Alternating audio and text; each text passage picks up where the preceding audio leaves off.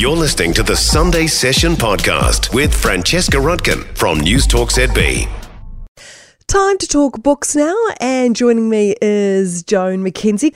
Right, A Prophet Song by Paul Lynch. This is one of the books on the long list for the Booker Prize, which is always a quite a good little guide as to where to go if you're looking for a, a fabulous book to read. Yes, it is. And interestingly, this year's um, long list has quite a few Irish books on it. There's this one, which I loved, and another one that you and I will talk about in a couple of weeks.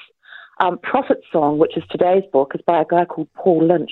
I think it's his third or fourth book, and it's set in Ireland uh, in what is purported to be a uh, a dystopian time in the future.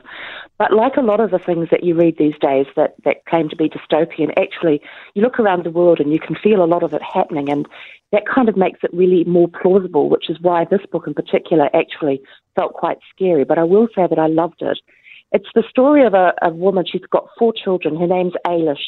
And one day she opens the door to her house in, in Dublin uh, and finds the new secret police standing on the doorstep. And they've come to interrogate her husband, who's a high up official in the Irish Teachers Union.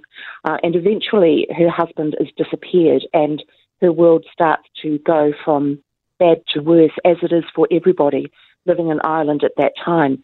The government is becoming increasingly tyrannical and fascist, and insult after insult are being handed down to the general population.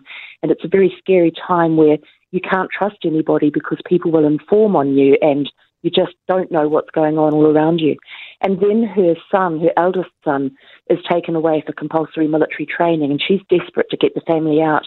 She tries to go to Canada to see her sister for Christmas. And when she goes along to the passport office, she's told that you now need special security checks in order to get a passport. And it's made very clear that she and her family won't get them, so she's completely stuck. And this is the story of a woman watching her country fall into disarray, desperate to save her family. It's very, very well done, which of course is why it's on the Booker long list. Now, New Zealand author Doug Gold is back with another wonderful story set in World War II. I'm very much enjoying this. Yes, his first book was called The Note Through the Wire, which was based on the story of his wife's parents. But he's found another uh, New Zealand Kiwi based story set on Crete actually during World War II.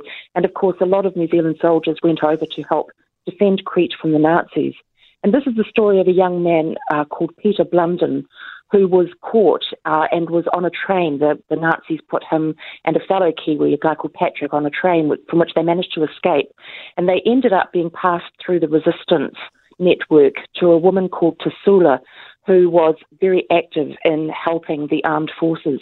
And Peter, in particular, ended up staying with her for quite some time. And the stories of how the Germans would come and go through the house looking for any um, any uh, proof that she was involved with the resistance is pretty scary stuff. You can't really imagine living through a time like that. But Tasula was a dressmaker and employed young women, one of whom was a girl called Talia. And Talia and Peter fell in love over time, but he eventually came back to New Zealand. And then he wrote to her out of the blue and said, Will you come over here and marry me? And she did. So it's it's got a lot of the elements that make for really interesting read. There's the history of the Nazis on Crete during the war, the bravery of the resistance people, just incredible.